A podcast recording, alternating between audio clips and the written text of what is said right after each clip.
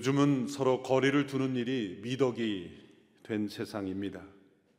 사회적 거리두기라는 이 단어, social distance라는 단어는 세계적인 표준어가 되었습니다.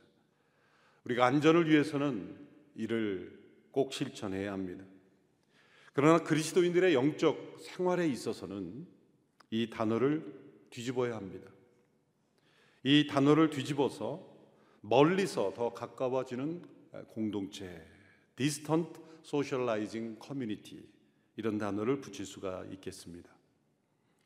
사랑이 전혀 없는 사람들에게는 거리 두기가 도리어 반가운 단어가 되겠지만 사랑하는 사람이라면 멀리 있을수록 마음은 더 가까워지기 마련입니다. 사랑하는 가족이 멀리 떨어져 있다면 떨어져 있을수록 마음은 더 가까이 가게 마련인 것입니다. 교회는 영적 가족으로서 멀리서 더 가까워지는 공동체입니다. 오늘 영상에 나온 사랑부 지체가 교회 가고 싶어서 눈물 흘린 이유가 무엇이겠습니까? 일주일에 한 번 모여 어떤 활동을 그리워 눈물 흘린 것이 아닐 것입니다. 지난 부활주일 차세대에서 drive-thru로 자동차로 가족 단위로 각 캠퍼스의 예배당 앞 주차장을 방문하고 또 차세대에서 마련한 부활절 선물을 패키지를 드리고 또 우리 장애인들 사업장을 돕는 구딜 스토어에 물품을 기증하는 행사를 가졌습니다. 약 3,500 가정 이상이 교회를 방문했습니다. 영상 스케치를 보니까 여러 성도들이 눈물 흘리며 우리 자녀들도 예배당을 방문하는 것을 그토록 감사하고 기뻐하는 모습 그들이 흘린 눈물은 어떤 의미가 있습니까?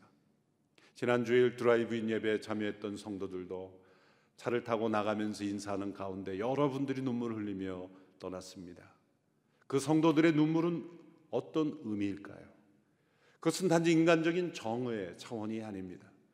그 정을 넘어서는 영적 실제에 대한 우리가 함께 가까운 이유에 대한 분명한 영적 이유가 있는 것입니다.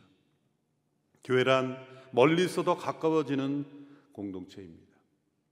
코로나 감염병 재난으로 인해서 우리는 교회의 본질에 대하여 깊이 생각하게 되었습니다. 예배당 건물이 교회였다면 교회는 이 재난으로 인해서 무너진 것입니다. 교회의 어떤 활동이 교회였다면 교회는 망한 것입니다. 예배당에 모여야만 예배가 가능했다면 예배는 이 땅에서 중단된 것입니다. 그러나 말씀을 통해 분명히 깨닫는 교회의 본질이 있습니다. 교회는 우리의 눈으로 볼 수 있는 것보다 훨씬 더 크다는 것입니다. 성경은 교회의 본질을 눈에 보이는 영역보다 보이지 않는 영역에서 더 강조하고 있습니다. 교회의 일차적인 활동은 우리의 예배나 어떤 사역이 아니라 교회의 일차적인 활동은 성령 안에서 행하시는 예수 그리스도의 활동입니다. 에베소서 2장은 교회의 본질을 설명하는 매우 중요한 말씀입니다. 특별히 오늘 본문에 보면 교회 안에서 일어나는 일들을 설명할 때 사용된 모든 동사의 주어는 예수 그리스도이십니다. 그리스도께서 자신의 육체로 둘을 하나로 만드셔서 화평이 되셨다. 그리스도께서 둘을 한 세 사람으로 만들어서 하나님과 화목하게 하셨다. 그리스도께서 원수된 것을 십자가로 소멸하셔서 한 성령 안에서 아버지께 나아가게 하셨다. 모두 주어가 예수 그리스도 그분입니다. 교회의 일차적인 활동은 우리 안에서 성령 안에서 행하시는 예수 그리스도의 활동입니다. 우리가 드리는 예배, 우리가 드리는 어떤 헌신, 우리의 섬김 모든 것은 다 2차적 활동입니다.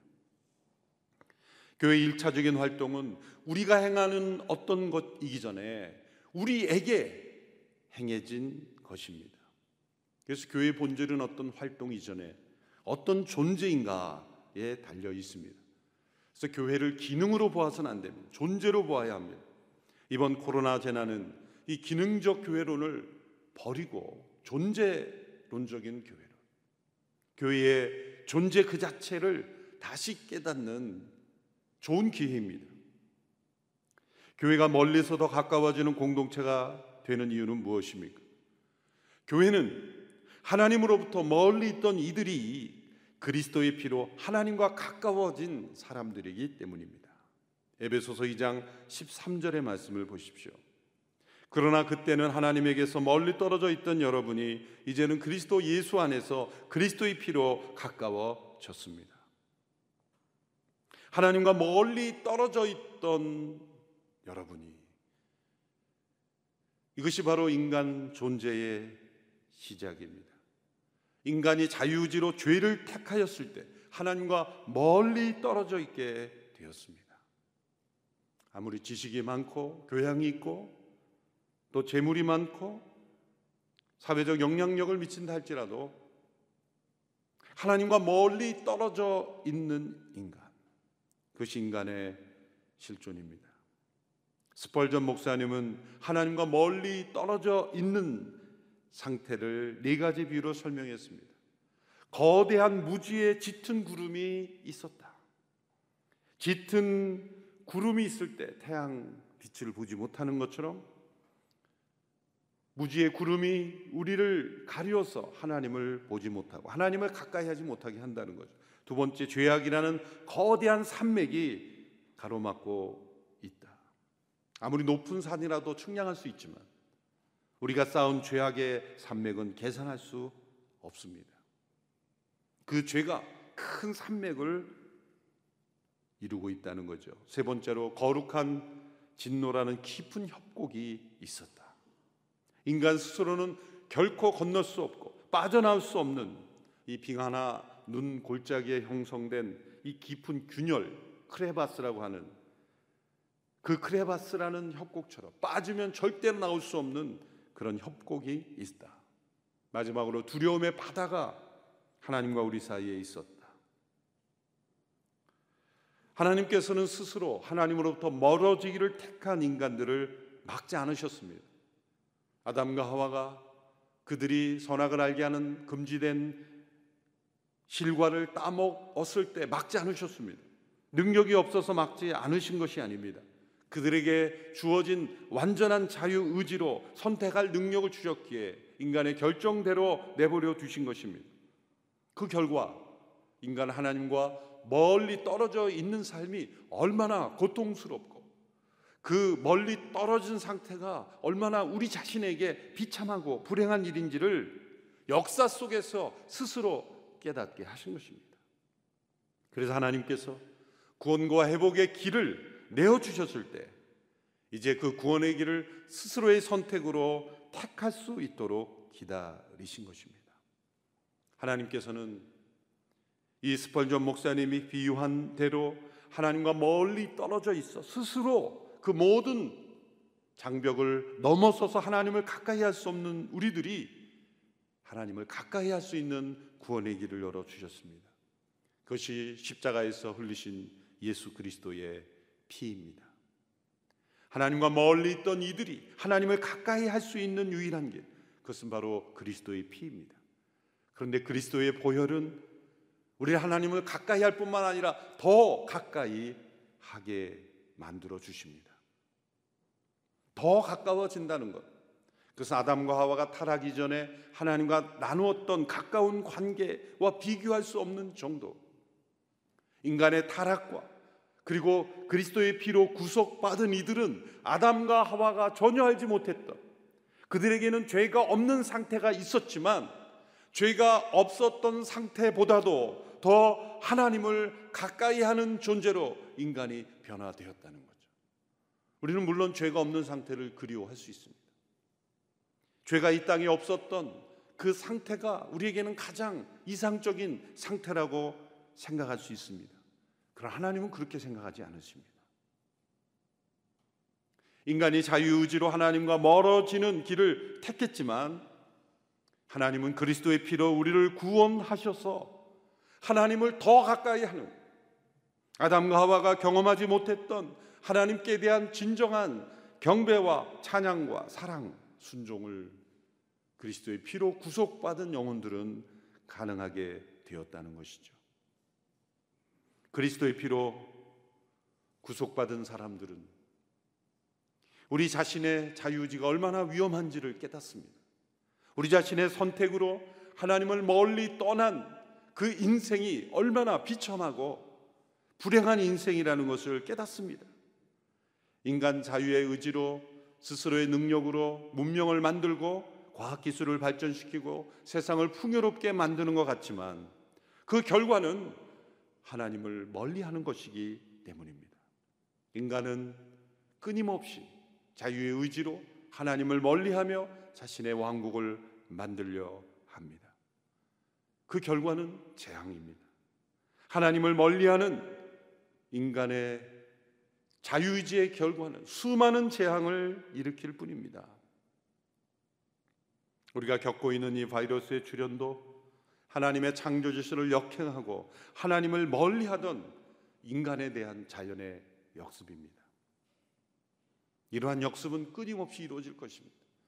하나님을 멀리한 만큼 인간은 고통스럽고 하나님을 멀리한 만큼 인간은 불행할 것입니다. 그것을 깨닫고 돌이키고 그리스도의 피로 이제 하나님과 더 가까워지는 것, 그 길이 우리에게 열려 있습니다. 하나님은 인간의 타락과 실패를 뛰어넘어서 그리스도의 피로 구속하심으로 하나님과 가까워지는 하나님과 더 친밀해지는 아담과 하와가 경험하지 못했던 하나님과의 그 친밀한 교제의 삶을 회복 시키셨습니다. 그래서 교회는 멀리서도 더 가까워지는 공동체입니다. 또한 교회가 멀리서도 가까워지는 공동체가 되는 또 다른 이유가 있습니다. 그것은 이렇게 그리스도의 피로 하나님과 가까워진 사람들이 서로 가까워져서 그리스도의 화평을 누리게 되었기 때문입니다. 오늘 본문 에베소서 2장 17절에서 18절의 말씀입니다.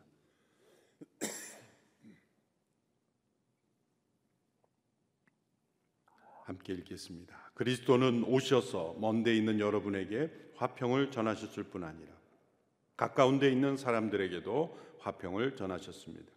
이것은 그리스도를 통해 우리 모두 한 성령 안에서 아버지께 나아갈 수 있게 하기 위한 것입니다. 그리스도께서 주시는 참된 화평, 평화를 공동체 가운데 누릴 수 있다는 것입니다. 어떤 이유든지 거리두기는 죄의 결과입니다. 하나님과 거리를 두었던 것이 죄의 모습이었습니다.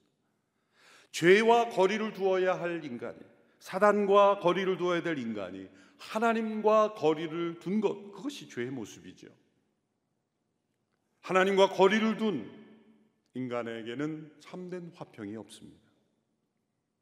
그러나 이제 그리스도의 피로 하나님과 가까워진 사람들은 이제 사람들끼리도 서로 가까워질 수 있습니다. 단 그리스도의 피로 관계의 중심에 그리스도의 피가 있을 때입니다. 어떤 분들은 이렇게 생각할 수 있습니다. 저는 교회에서 상처를 많이 받아서 화평을 잃어버렸습니다. 그렇다면 역으로 교회 공동체와 거리를 둠으로써 화평을 누리고 있습니까? 그렇지 않습니다.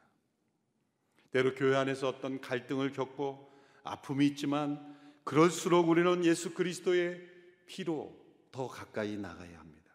예수 그리스도의 피로 우리는 회복을 경험해야 합니다.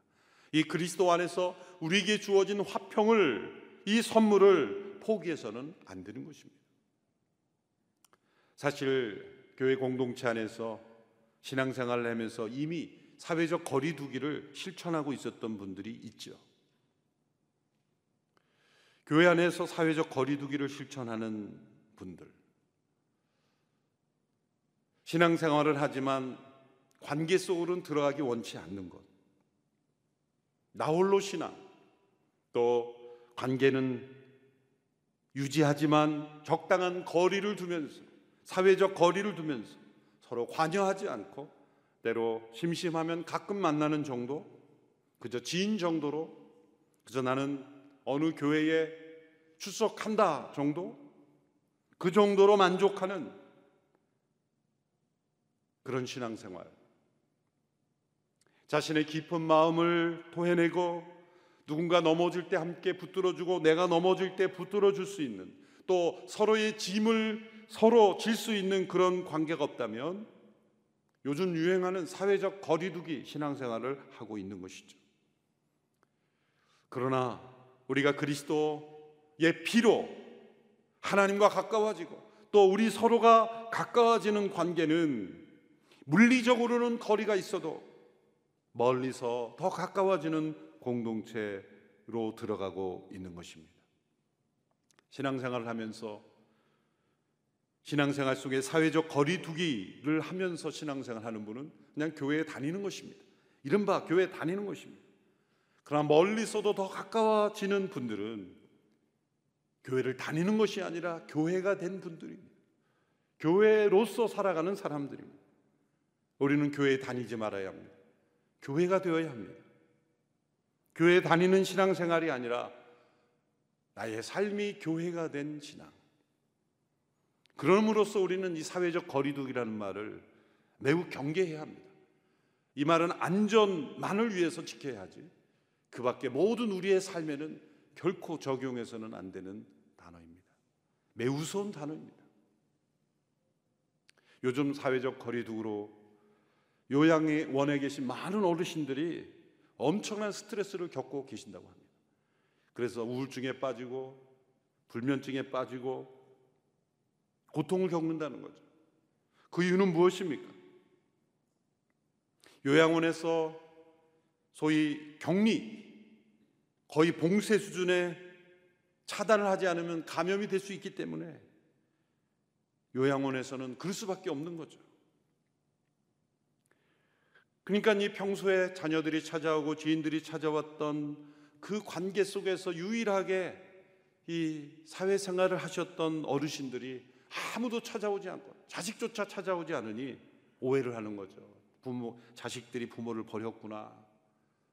이 사회의 전염병이 이렇게 심합니다. 아무리 설명해 주셔도 이해가 되지 않으니 그게 우라가 터지는 거죠. 버림받은 느낌, 소외받은 느낌으로 병들어가는 어르신들이 많다는 거죠. 그래서 더 면역력이 떨어지는 거예요. 그래서 더 면역력이 떨어져서 그래서 더 취약해지는 거죠. 이게 지금 우리나라뿐만 아니라 미국에서도 요양원에 나타나는 엄청난 그러한 사태들이죠. 거리두기. 이것은 매우 무서운 것입니다. 소외감을 만들어내고 그 소외감은 죽음을 만들어냅니다. 이 소외와 외로움은 다르죠. 외로움은 의도적인 것이 아닙니다. 어떤 갈등이나 적대감이 있는 것이 아닙니다. 그러나 소외는 의도적으로 만들어지는 것입니다. 많은 사람들이 소외감으로 죽어가고 있습니다. 소외되지 않으려고 다른 사람이 하는 심지어 나쁜 일도 같이 합니다. 많은 청소년들이 악을 행하는 것이 악을 기뻐해서가 아니라 친구들에게서 소외되지 않으려고 악을 행하는 경우가 더 많습니다. 칼 마르크스는 이 소외라는 단어를 경제적 소외로만 국한했죠. 그래서 계급 투쟁 이론을 만들어냈습니다. 그러나 이는 인간의 소외를 이용한 왜곡된 이념, 잘못된 사상입니다. 진정한 소외는 무엇입니까? 하나님과 거리를 둠으로써 생긴 인간 안에 발생한 소외. 그리고 하나님 과 거리를 두는 사람은 반드시 다른 사람과도 거리를 둡니다. 이유 없이 거리를 둡니다. 다른 사람을 차별하고 다른 사람을 소외시키고 또 자기 자신도 소외시키는 거죠. 심지어 교회 안에서도 이러한 거리두기가 이루어집니다. 사도행전의 역사를 보면 초대교회 역사에서 초대가 초대교회가 직면했던 가장 큰 위기는 무엇입니까? 그것은 이방인들에 대한 유대인들의 거리두기 아니었습니까? 복음이 유대를 넘어 이방인들에게 전해져서 이제 많은 이방인들이 생겨났지만 믿는 유대인들이 이방인들에 대하여 율법을 요구하고 그들과 같이 하기를 원치 않고 거리 두기를 계속해서 했기에 사도행전의 갈등이 일어난 거죠. 로마 교회도 심지어 에베소 교회도 빌립보 교회도 고린도 교회도 교회마다 일어난 것은 유대인과 이방인의 거리두기였습니다. 심지어 베드로조차도 사도행전 10장에 고넬로의 집을 방문하면서는 하나님께서 이 베드로를 거의 강제적으로 고넬로의 집을 방문하도록 역사하셨음에도 불구하고 사도행전 10장 28절에 그가 이렇게 말합니다. 유대인으로서 이방인과 교제하며 가까이 하는 것이 위법인 줄은 너희도 알지만 베드로 자체도 이 위법이다. 잘못된 거다. 유대인이 이방인과 교제하는 것이 가까이 하는 것이 잘못된 거다. 거리를 두어야 마땅한 것이다. 사회적 거리두기죠. 유대인들은 인류를 두 부류만 구분했습니다. 유대인과 개들. 유대인과 이방인들이죠. 이방인들을 개라고 불렀어요. 그럼 유대인들만 이런 문제가 있었습니까? 아닙니다. 당시 헬라인들은 인류를 어떻게 구분하였습니까? 헬라인과 야만인들. 헬라인 외 모든 인간들은 다 야만인들이라는 거죠. 인류 역사는 거리두기의 역사입니다. 서로가 서로를 거리두며 소외시키는 것입니다. 이번 선거 결과를 볼 때도 동과 서가 완전히 나눠진 이 모습 거리두기 아니겠습니까? 우리 한국인을 중심으로 우리가 인간을 구분하여 이 땅에 와 있는 많은 사람 가운데 한국인과 그 밖의 사람들 이런 거리두기 이제 교회가 세상에 희망일 수 있는 것은 이런 사회적 거리두기를 뛰어넘을 수 있는 유일한 공동체이기 때문입니다. 세상 사람들에게 아무리 이런 거리두기가 잘못된 것이라고 말해도 소용없습니다. 그리스도인들이 멀리서 더 가까워지는 이유는 그리스도의 피로 모든 장벽이 무너지고 화평을 누릴 수 있는 사람들이기 때문입니다. 예배소서는 교회의 본질에 대한 책입니다. 네, 막상 교회라는 단어는 많이 나오지 않습니다. 그 대신에 에베소서에서 교회의 본질을 설명하기 위해 사용한 단어는 한새 사람, one new man, 한새 사람이다. 그것은 곧 거리 두기로 인한 소외가 없는 공동체다. 그런 뜻입니다. 거리두기로 인한 소외가 없기에 화평이 있는 공동체입니다. 이런 공동체가 과연 가능할까 의문을 가질 수 있습니다. 세상을 보면 거리 두기의 역사고 모두가 서로가 서로를 자기의 생각으로 거리 두는 그러한 사람들 뿐인데 과연 이런 일이 가능할까? 예수 그리스도의 피를 경험한 사람들, 피뿌림을 받은 사람들, 예수 그리스도의 살과 피를 함께 나누는 이들은 가능합니다. 하나님과 멀어졌던 우리들을 회복시키신 예수 그리스도의 피는 우리가 서로가 서로를 거리 두는 모든 장벽들을 무너뜨릴 수 있는 유일한 길이기에 교회는 그리스도의 피로 하나 된새 사람. 그것이 교회의 본질입니다. 그리스도의 피로 하나 된한새 사람, 원 뉴맨. 세상에 전혀 없던 그리스도의 부활로 첫 번째 새로운 자연의 시작이 되신 예수 그리스도 그분 안에서 그분과 함께 연합된 세 사람 그것이 바로 교회입니다.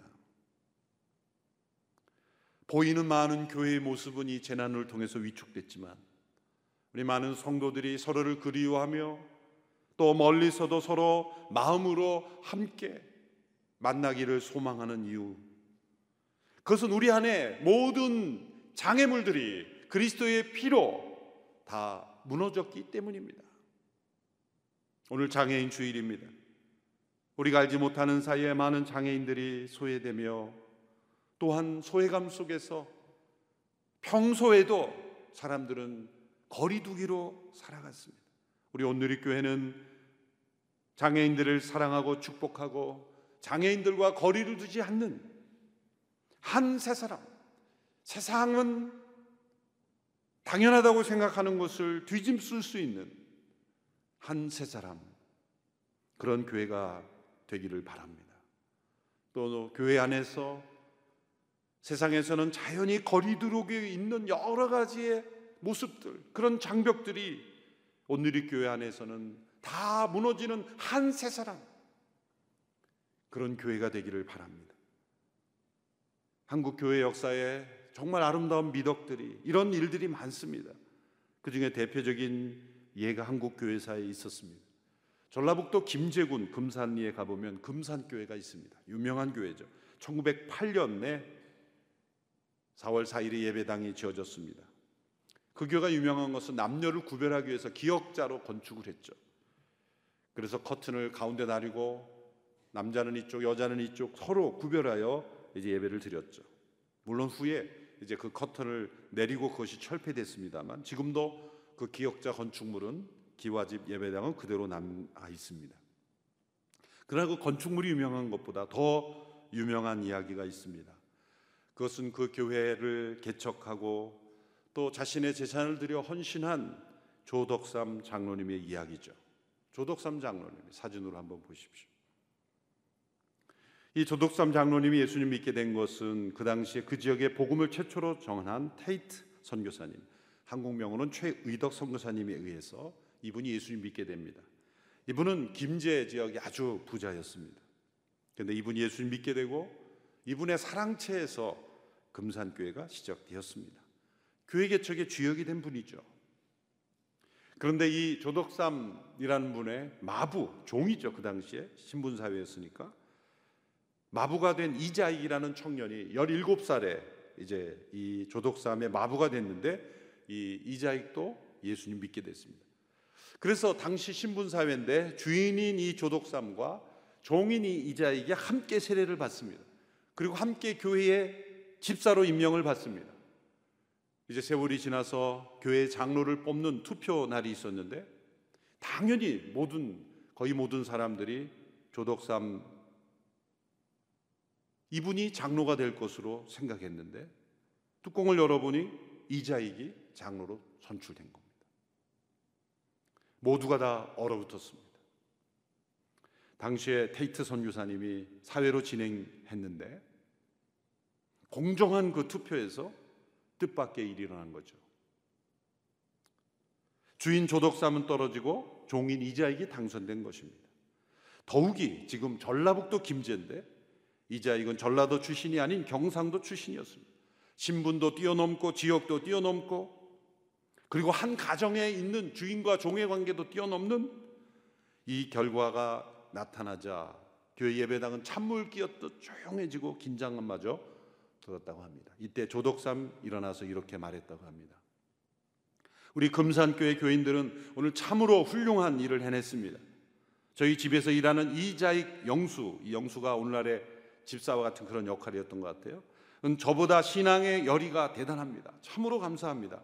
나는 하나님의 뜻을 겸허히 받아들여 이자익 장로를 잘 받들고 교회를 더 잘 섬기도록 하겠습니다. 사실 한국 교회사를 보면 아주 비슷한 시기에 1910년 어간에 서울에 오래된 유명한 교회들이 있는데 그때 장로 선출해서 천민 출신이 장로가 되자 양반들이 다 교회를 나가서 새로 교회를 세운 일이 있습니다. 또 어떤 교회는 천민들이 주로 다니는 교회 양반들이 와서 우리 자리는 별도로 마련해 주시오라고 요구를 해서 교회를 설립한 선교사와 마찰있고 결국 또 교회가 분열된 역사도 있습니다. 이건 소문이 아니라 팩트입니다. 그런데 지방의 전라북도 김제에서 한 작은 시골 교회지만 주인과 종이 뒤바뀐 것 같은 이러한 결과에 조덕삼 주인이 이자익 장로를 축복하고 우리 교회 귀한 장로님으로 잘 받들겠습니다. 이렇게 발표를 했다는 것. 이것이 바로 그리스도의 피로 화평을 누리는 공동체가 아니겠습니까? 이 조덕삼 장로님은 후에 이제 몇 년 후에 장로가 결국 되었죠. 그리고 이자익 장로님이 영적 은사가 탁월하다는 것을 알고 평양신학교에 보냅니다. 학비와 생활비를 100%다 지원합니다.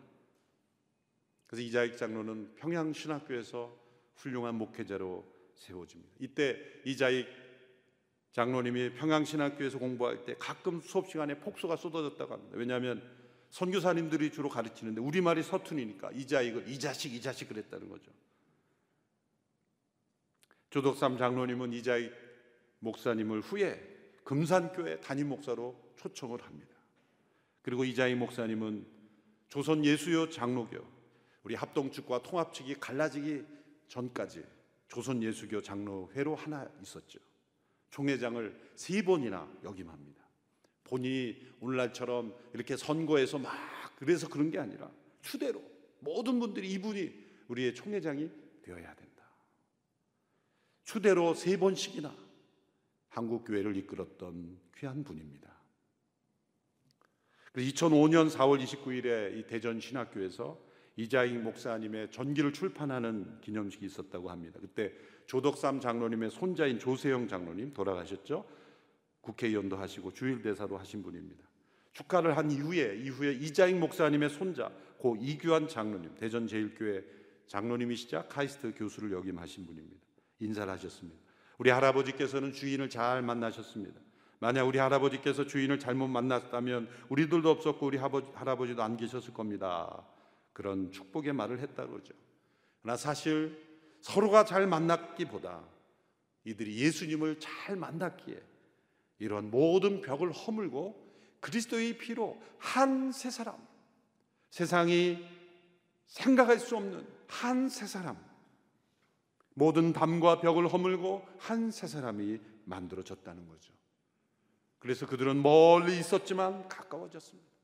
사회의 신분이 또 한 가정의 경제적 격차가 모든 것이 다 멀리 있어야 마땅한데 그들은 더 가까워지는 공동체가 되었고 이 두 가정은 지금까지도 자자손손 서로를 축복하고 서로를 사랑하는 가까운 공동체가 되었다는 것. 이것이 바로 교회입니다.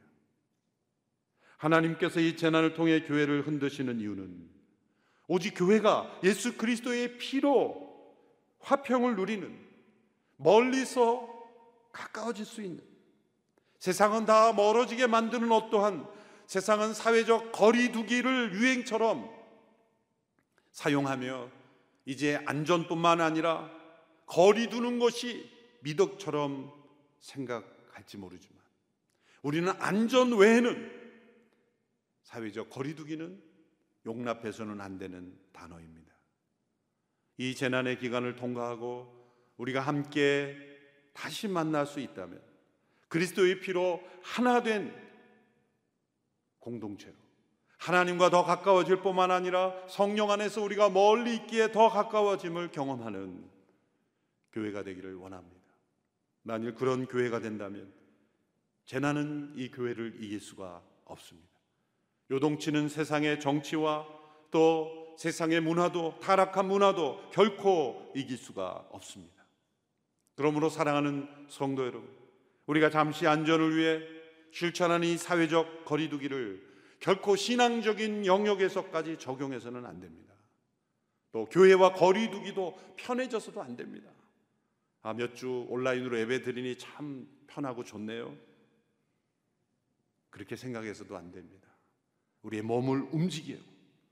그리고 하나님과 또 성도들과 더 가까워지는 교회의 지체임을 기억하고 이 재난의 때를 서로를 기도하며 또 나라와 교회를 위하여 기도하며 이겨나가는 성도들이 되기를 축원합니다. 기도하겠습니다. 그리스도의 피로 우리를 다시 하나님 가까이 인도하신 그 은혜를 감사드립니다. 또한 우리를 함께 만나게 하셔서 모든 사회의 담과 벽을 무너뜨리고 뛰어넘어 멀리서 더 가까워지는 공동체로 만들어 주신 하나님께 감사를 드립니다. 그리스도의 피로 우리가 하나님 앞에 합당한 자로 여김을 받았으니 그리스도의 피로 서로를 합당한 자로 여기며 그리스도의 지체된 저희들 함께 공동체를 이루어가는 저희들이 되게 하여 주옵소서. 장애인 주의를 맞이하여 더 큰 고난 속에 있는 이 지체들을 기억하여 주시고 위로하여 주시고 힘을 더하여 주시고 또 우리가 함께 힘을 모아 이들의 어려움을 함께 지고 이겨나가는 저희들이 되게 하여 주옵소서. 예수님의 이름으로 기도드립니다. 아멘.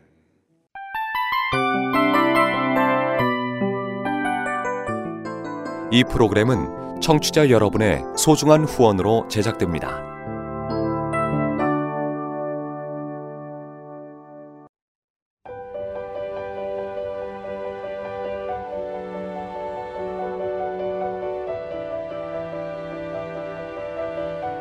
세상에는 수많은 교회들이 있지만 더 깊이 있는 말씀 강해를 찾기 위해 크기로만 교회를 선정하지 않습니다.